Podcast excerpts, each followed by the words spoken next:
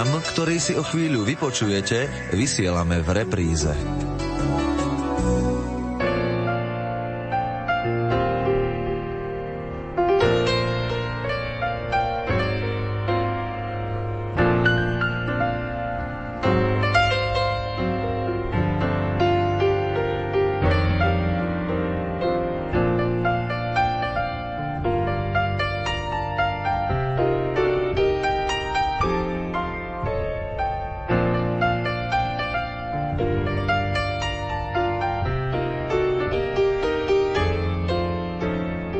Vážení poslucháči, pozývame vás počúvať literárnu kaviareň z priestorov skutočnej kaviarne v Košiciach.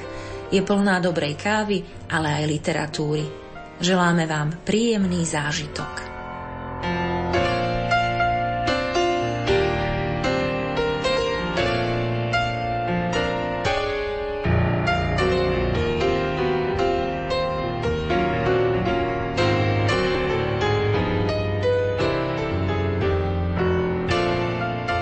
V literárnej kaviarni dnes vítam Marcela Lacka, básnika, režiséra, filmára z Košíc.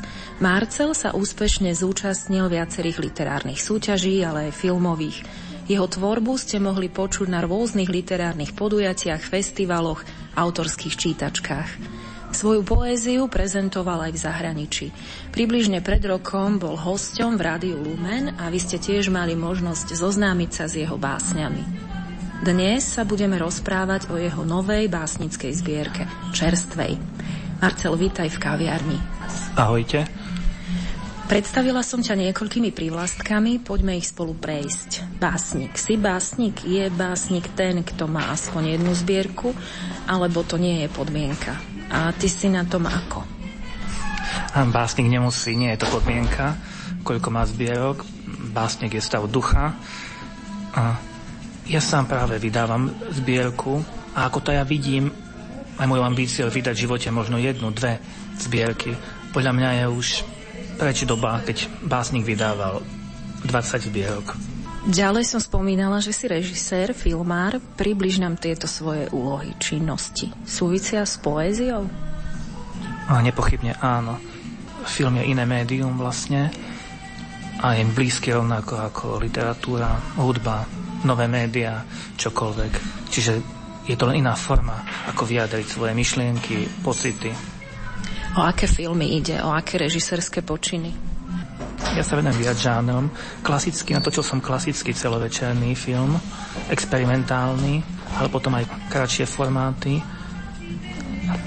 kvázi dokumenty, štylizované filmy.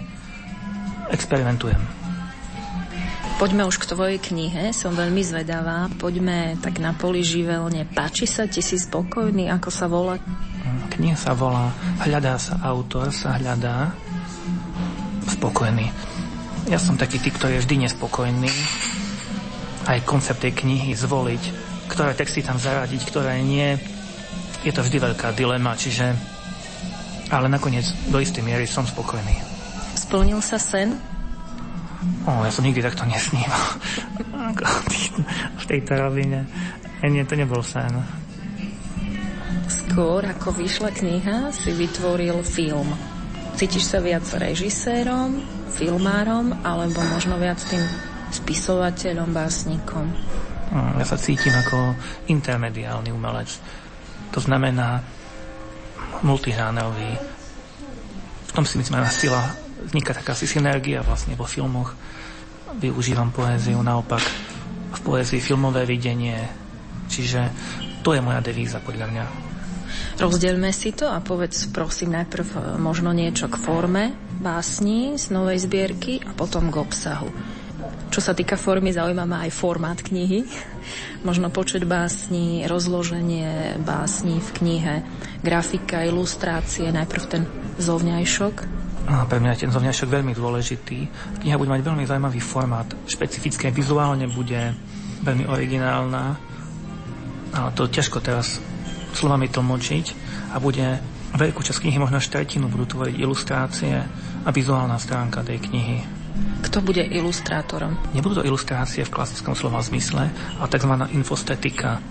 Tu bude množstvo autorov zrejme a rozličné Neviem, nakoľko sú je známe poslucháčom, čo to infostetika. To je taký vedecký formát, je to spojenie vedy a umenia vlastne vo vizuálnom umení a sú to často vedecké dáta upravované nejakou umeleckou formou, takže je to taký pokus aj v tom byť experimentálny. Teda celé dielo je experimentálne. Ja to vidím ako súčasnú poéziu a mnohé texty sú aj relatívne klasické, akože aby som nezavádzal, že nie je to úplne až nejaká avantgarda. Poďme k obsahu. Má tvoja kniha editora? Áno, má editora. Je to Dalimír Stano, bol editorom, ale aj viac ľudí na tom podielalo a prispeli k tomu edične, ale v podstate Dali je tým hlavným. Povedzme možno poslucháčom, kto je to editor, čo robí editor, alebo čo robil editor v tvojom prípade, v tvojej knižke. Ja som mal dosť jasný koncept, takže v mojom prípade až tak nezasahoval editor, ale v princípe môže vyberať básne, v poradie zostaviť, ktoré budú, ktoré nie. Robí editor aj sito, teda predsedí, vyberie básne, ktoré sú lepšie, horšie, ktoré zaradiť, nezaradiť, alebo aj v tom si už mal jasno? Ja som v tom mal jasno, ale úplne si nechám poradiť v tomto tu. Skôr chceli koncepčne a tematicky zaradiť. Z tých ja som aj niektoré lepšie básne nedal a dal možno slabšie, aj keď to je lebo sa hodilo toho konceptu knihy lepšie ako táto zbierka, nebude nejaký the best of, to najlepšie, ale bude to také konceptuálne. Prezrať, o čom sú básne, nejaké témy. A tak sú tam tie univerzálne témy, láska, medziľudské vzťahy, samota, ale súčasnou optikou vlastne, použitím nových médií, technológií, život na začiatku 21. storočia. Ale tie témy sú klasické. Kde vznikajú témy? Aj keď spomína, že sú súčasné, aktuálne, ale možno teraz mám na mysli tie tvoje myšlienky, básnické myšlienky, možno obrazy, možno koncepty. Vznikajú, je to taká tvoja tvrdá práca, alebo nejaké chytanie múzy pri víne, alebo ako vznikali tieto básne konkrétne? Ja veľa sledujem umenie, počúvam hudbu, čítam texty, sledujem filmy a na tom staviam vlastne, som taký sekundárny umelec, v tom zmysle sa inšpirujem iným, plus vlastné zážitky, čo odpozorujem a čo cítim. Čiže to sa snažím skombinovať a vytvoriť niečo nové. Teda koľko z teba alebo tvojho prežívania je v textoch takej tvojej autobiografickej motivácie? Veľmi veľa. V každej básni niečo je, len je to tak šifrované aj takou postmodernou optikou, čiže zdá sa, že nie, ale pri hĺbšom čítaní je to v každej. Dá sa tvoja poézia v rámci literárnej teórie zaradiť do nejakej zásuvky s menom? Dá sa jej dať nejaký názov, nejaké charakteristické znaky, povedať? Už si spomínal, ale dá sa zaradiť? Z časti možno áno, či je to súčasná poézia, nie je to hodnotová poézia, takzvaná, možno trochu antistetická. Snaží sa byť taká objektivistická a nie tak sentimentálna z tohto, ale napriek tomu je pocitová. Podobá sa táto tvorba na tvoju ranú tvorbu? Alebo možno podobá sa táto tvorba na tvoju súťažnú tvorbu? Poslucháči sa možno stretli s tvojou tvorbou v súťažiach, v tých autorských čítaniach, ktoré som spomínala. Je to nejaký posun, alebo je to podobná poézia, tvoja poézia už vtedy bola úspešná, napríklad báseň o blogu, už tam počuť podľa názvu, že ide o čosi aktuálne, o také aktualizácie, ale je to taká podobná poézia, rovnaká? Asi áno, je to niečo taký môj štýl, tá úvodná bola aj vedome taká klasickejšia, lebo som chcel ukázať tú polohu, že zvládam tú klasickú poéziu a do toho som motiv vyšiel. Dneska som oveľa ďalej, možno v tých experimentoch, ale tematicky. Stále sa dá rozpoznať to autorstvo aj vtedy, aj dnes z tohto pohľadu. Ty si prezentoval svoju poéziu aj v zahraničí. Kde všade? Na Európskom poetickom turnaji v Slovinsku, v Maribore, potom v Maďarsku, v Péč, takisto v Prahe, niekoľkokrát na festivale Pohoda, v Bratislave na Ars Poetica, v Slovenskom rozhlase a tak ďalej. Aké boli ohlasy na poéziu aj v zahraničí? Veľmi pozitívne. Slovensko je stále vnímané málo známe, relatívne. Čiže je to istá zvedavosť a poteší ich takýto autor ako ja som. Často Slovensko je známe v zahraničí skôr akousi sentimentálnou lyrikou, a tými staršími autormi a vlastne je to taký čerstvý závan takej súčasnej poézie. Ja som to tak aspoň vnímala. Autor bez debutu sa dostal takto, prezentoval poéziu v zahraničí. Akým spôsobom si sa dostal? Akým spôsobom si sa mohol takto prezentovať? To aj tým úspechmi v literárnych súťažiach, podľa mňa to bolo štart. A dnes to médium knihy podľa mňa už nie je natoľko dôležité, ako niekde bolo. Dokonca ja som ešte relatívne klasicky, lebo som publikoval v rôznych výberoch, aj v prekladoch. Mňa vždy viac bavilo. Aj som sa snažil, to je moja poézia prekladaná. Bola preložená do českého, poľského, maďarského, slovinského, anglického jazyka.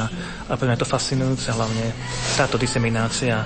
Vlastne publikovať aj v tlači, dennej, na internete. Toto je súčasnosť. Tá kniha je dôležitý formát a ostane to ako nejaké zväčšnenie do istej miery, ale vôbec nemyslím, že dnes tá kniha je aj pri súčasnom počte čitateľov nie je už taká kľúčová, ako niekedy bola. Áno, ja ťa stále tlačím do tej polohy toho básnika, ktorý má nejakú knihu, ktorá má chrbát. Ja som dlho na tým uvažoval, to zasa nie. Ja už tam dávnejšie mohol vydať knihu, ale nechcel som, aby to bol nejaký zošit. Presne, lebo môj koncept je taký vydať menej kníh, možno naozaj jednu, dve básnické zbierky, možno román potom, ale aby to bolo aj spätne vlastne, nejak zaznamenávalo nejakú. Preto radšej vydať menej a lepšie, to je môj postoj. Aj tá kniha, aby ten formát bol zaujímavý, aby to nebolo nejaký zošit, ale najmä dnes, keď tá kniha je nahradená digitálnymi čítačkami, je dôležité, aby aj vizuálne bola zaujímavá. Čiže záleží na tej knižnej kultúre, na tej grafike, na tom zážitku. Ak už to má byť papierové, ano, tak nech je to naozaj umelecké dielo so všetkým. Mnohom je comeback aj v dobe, kde tie náklady sa budú znižovať. Vlastne pre nich tá kniha je aj tá pridaná hodnota, nech je v tom, ako vyzerá. Vidieť to aj na súčasnom trhu knižnom, že naozaj mnohé knihy sú umeleckými dielami, že ten kvalitný text doplňa aj hodnotná ilustrácia. To je aj budúcnosť, áno, vlastne takto. Marcel, k tvojej zbierke sa iste vyjadri literárna kritika a ešte pred ňou máš možnosť vyjadriť sa ty, ako by si ju zrecenzoval. Je to subjektívny pohľad, každopádne, ale tieto texty určite sú najmä v našich slovenských a možno aj stredoeurópskych končinách. Sú veľmi originálne vlastne a je to istý posun novým smerom. To je môj pohľad na tie texty. Áno, bez ohľadu na to, že ty si autor. Áno, ale dokážem sa odstúpiť na chvíľu a vnímať to z tretej osoby. Ako je tebe blízka taká duchovná lyrika? Možno aj súčasná? Alebo sú takí autori, taký možno ten spirituálny prúd? Pretože ja ťa vnímam aj v tejto polohe, aj keď možno tak skryto, že sú tam nejaké odkazy aj v tvojej tvorbe určite na toto. Ako vnímaš toto? Mňa to fascinuje, mi to je blízke v mnohom, ale je mimoriadne ťažké sa vyhnúť v oblasti klišé. Aj na nových textoch, čo pracujem, tam by som sa chcel ešte viac pokúsiť o to, spojiť aj tú duchovnejšiu časť s tými novými médiami, čo je mimoriadne dôležité. Najmä dnes si to žiada aj tá duchovnosť takú istú renesanciu, aby zažila, pretože často sa zaciklila v opakovaných motívoch a takom konzervatizme, kým ja dúfam, že môže tomu dať aj akýsi taký pop-artový náboj vlastne a nebáť sa aj v tom smere byť ako Andy Warhol. Podľa nás spiritualita si čaká na nového, svojho vlastného Andy Warhola.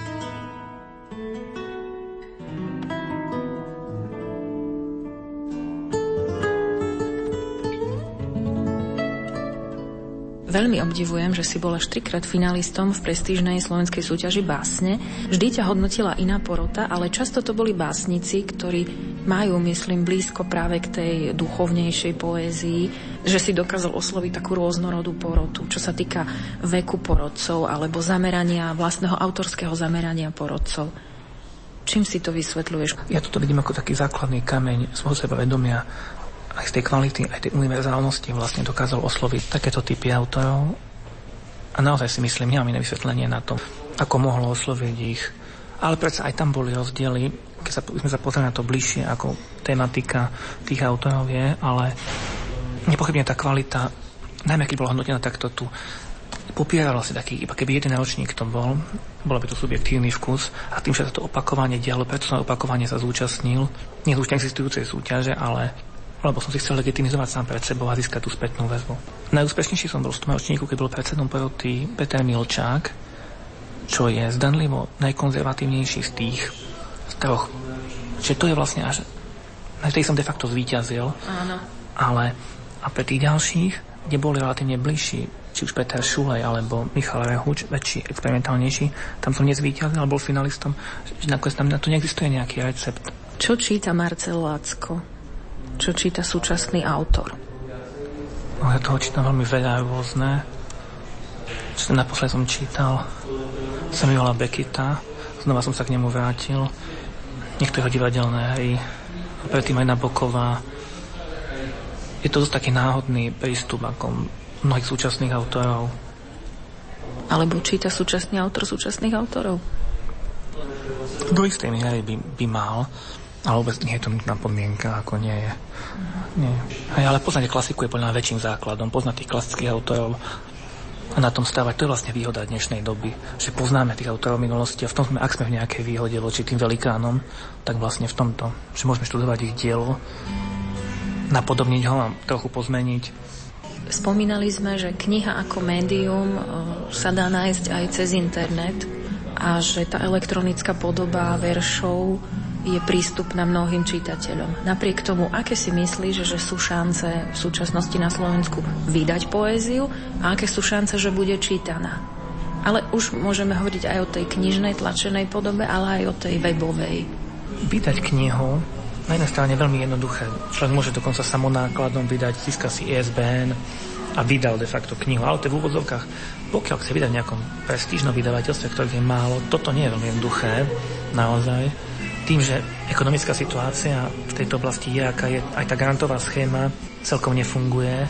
Takže podľa mňa človek chce byť aj recenzovaný a uznaný. Nestačí len vydať knihu, a nezapojí sa tohto dialógu literárneho vôbec. Poznám mnoho ľudí, ktorí vydali vlastne a vôbec to nemalo spätnú väzbu. Tak sa v elektronicky dá vydať kniha v nejakom PDF formáte ako e-book, to je úplne jednoduché. Vlastne to vydanie samo o sebe je jednoduché, len aby to aj zarezonovalo, to už je veľa komplexnejšia vec. Áno, aby vznikla tá komunikácia. Áno, sú mnohé subkomunity, ktoré vlastne spolu nekomunikujú. Mnohá tá je taká akademická, ktorá žije takým akademickým virtuálnym svetom, funguje na úplne iných princípoch a potom tá internetová mladá generácia, ktorá ani nepozná tú klasiku a funguje úplne inak. Je to podľa veľmi zložité. A pritom také malé Slovensko, taká malá krajina, ako to potom pôsobí na čitateľa? Má tá poézia čitateľa? Väčšina ľudí ani nechce čítať, ale vlastne chce vyjadriť nejaké vlastné pocity. Tá úroveň je podľa veľmi nízka často u týchto vecí, lebo chýba tam zvládnutie technické a vôbec aj umenie niečo povedať, niečo zvláštne, nové. Je to veľmi banálne, čiže... Ale tým nechcem tvrdiť, že to nemá svoje miesto. Patrí to do toho literárneho kontextu. Ten kontext je veľmi bohatý dnes vlastne. Asi nikdy nebola takáto možnosť publikovať v mysle. Môže byť doslova každý, ale nemá každý byť možnosť vypočutý. Môžeme povedať, že je viacej básnikov na Slovensku ako čitateľov básni? To by som si asi nedovolil povedať, ale naozaj neviem to kvantifikovať, čiže kto je to básnik, to sa... Áno, v tej podstate z tohto tu, že či je básnik, ako kto sa označí za básnika, ale a kto je čitateľ poézie. Ja si myslím, že nielen poézia ešte stále má šancu. Pokiaľ by súčasný človek vedel, často ten školský systém deformuje vnímanie poézie u mnohých ľudí, namiesto toho, aby vzbudil nech záujem, alebo tzv. Nedostatok času dnes. Tým, že poézia núka kratšie texty, bolo by to veľmi jednoduché v mnohom približiť ako väčšiemu počtu ľudí, že tam sa chýba robí aj v edukácii, podľa mňa vzdelávaní. Je to istý získaný vkus, oceniť poéziu, najmä vyššiu poéziu, na to si žiadna aj tú sofistikovanosť. A k tomu nie sú ľudia vedení. Ja si myslím, že v tej edukácii sú ešte veľké medzery. Okrem edukácie vidíš aj nejakú inú možnosť, ako priblížiť, spopularizovať alebo nechať prečítať tie metafóry, obrazy z básni aj bežnému čitateľovi, bežnému človeku? Je nutné skúšať čokoľvek, využívať nové médiá. Podľa mňa v tom je cesta dnes, vlastne využívať pomocou tabletov, aplikácií, na telefónoch, kdekoľvek, o verejnom priestore mať poéziu.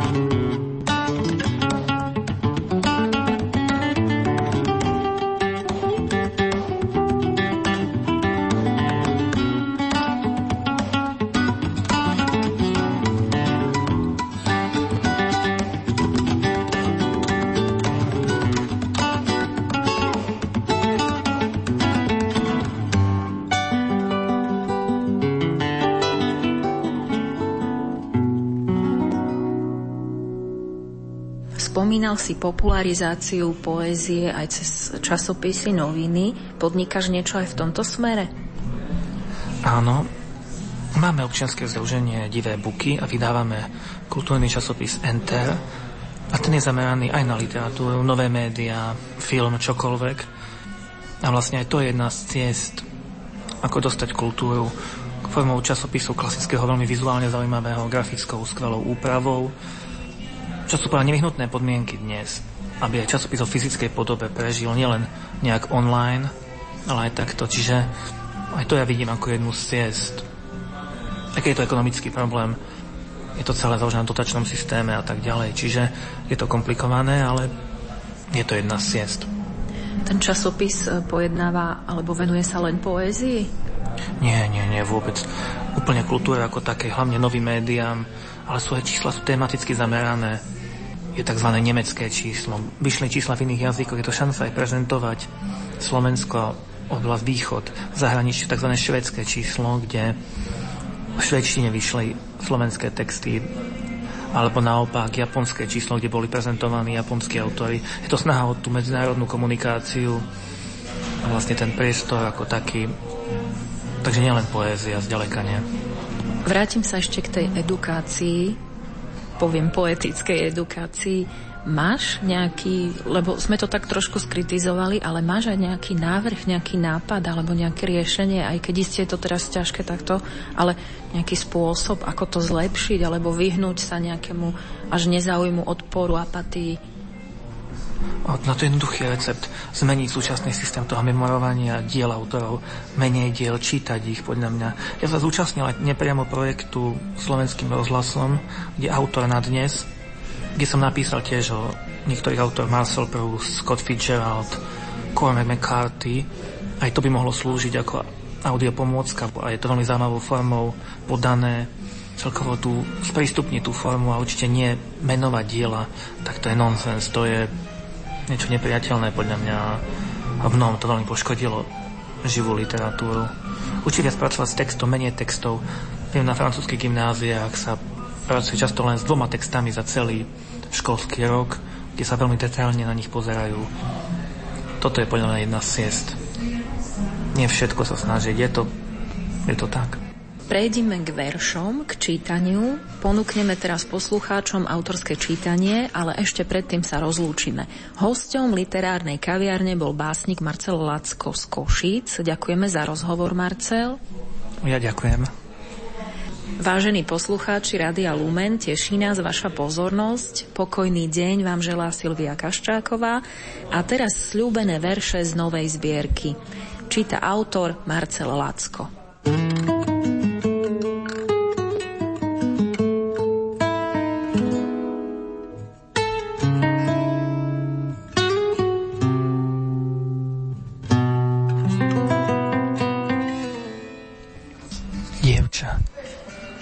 Nemá nejakú spomienku. Žila v čase, keď knihy boli pálené, keď každá stopa duchovnosti zmizla. Keď som sa jej opýtal, čo sa jej páči, povedala Michaela Jacksona. Nie je tu nová, bola tu vždy, nedávno, dnes a bude tu taká istá aj v budúcnosti. Existujú stále spomienky, čo sú mimo ľudstva. Zvuk. Ďakujem.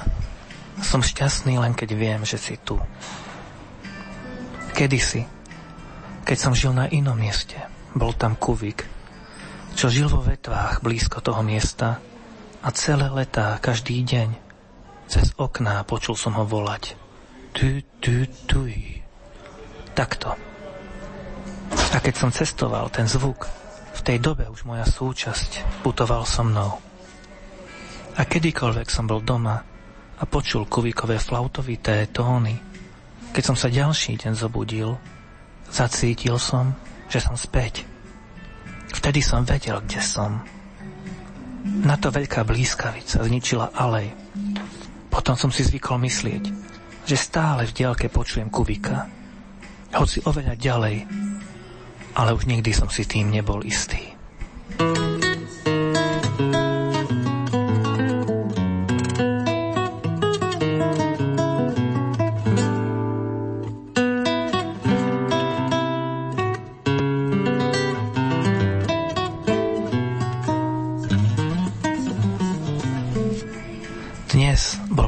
Môj kamoš. Napísal som o ňom báseň. A chvíľu som uvažoval o tom, že publikujem text, čo som vymyslel. Ale zaumienil som si opačne. Veľa je v súčasnosti na tomto svete zjavného. Aspoň niečo môže zostať osobné.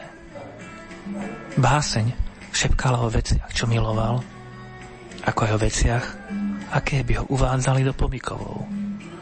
A u tých, čo ju čítali, som videl nemnoho úsmevov i viacej slz, čo sa mi asi zdalo výstižné na všetko v tento deň.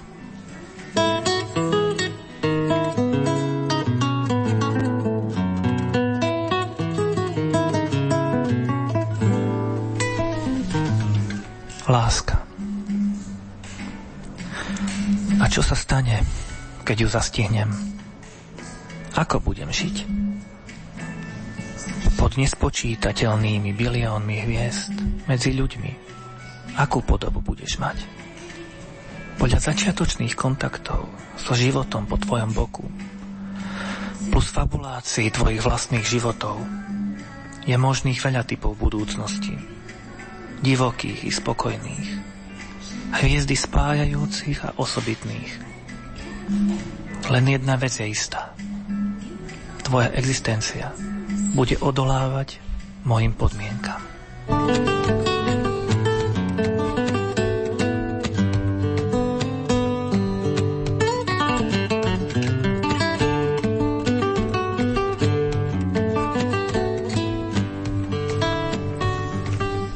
Často sa ma pýtali, či som získal akési zvláštne osvietenie človeka, čo túži.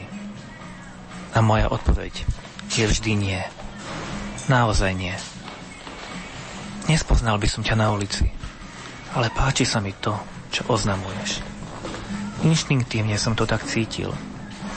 Špeciálne tú časť o láskavosti. Už veľmi dlho. Pokúšal som sa podľa toho konať, až bohužiaľ myslím si, že zlyhávam. Tvoje slová sú tie, na aké si budem spomínať, keď moja studnička láskavosti v nejaký deň vyschne. Tanečník s vážnym obličajom, ako by sa chystal oznámiť skom blízkeho, mi zašepkal, že je nevhodné, aby básnik tancoval. Isto nie s takým ľahkomyselným pokojom. V skutočnosti to nikdy takto nikto nepovedal, ale vždy som túžil vyhlásiť. Ak na to nemôžem tancovať, potom to nie je moja poézia.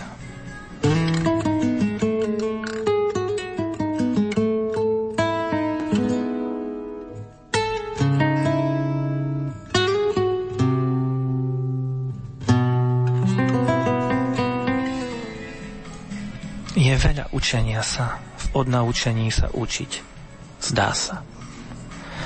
Aká čudná náhoda. Nespoľahlivý básnik, snažiaci sa vyjaviť neopísateľné. Dieťa. Vidieť domov dieťaťa a domáci život, existenciu. Zachytiť záblesk detského života doma, životov, čo sú často s nami. Ale, Pane, to, čo sa chystáte povedať o tejto veci, je tak selektívne, až to susedí s úplným klamstvom. Báseň. Báseň, čo hľadáš, neexistuje.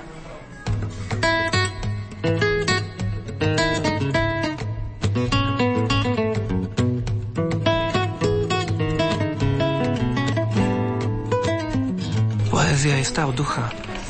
Poézia je tá najvyššia forma literatúry a jedna z najvyšších vôbec podôb umenia.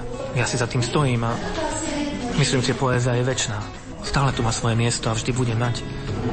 Navždy.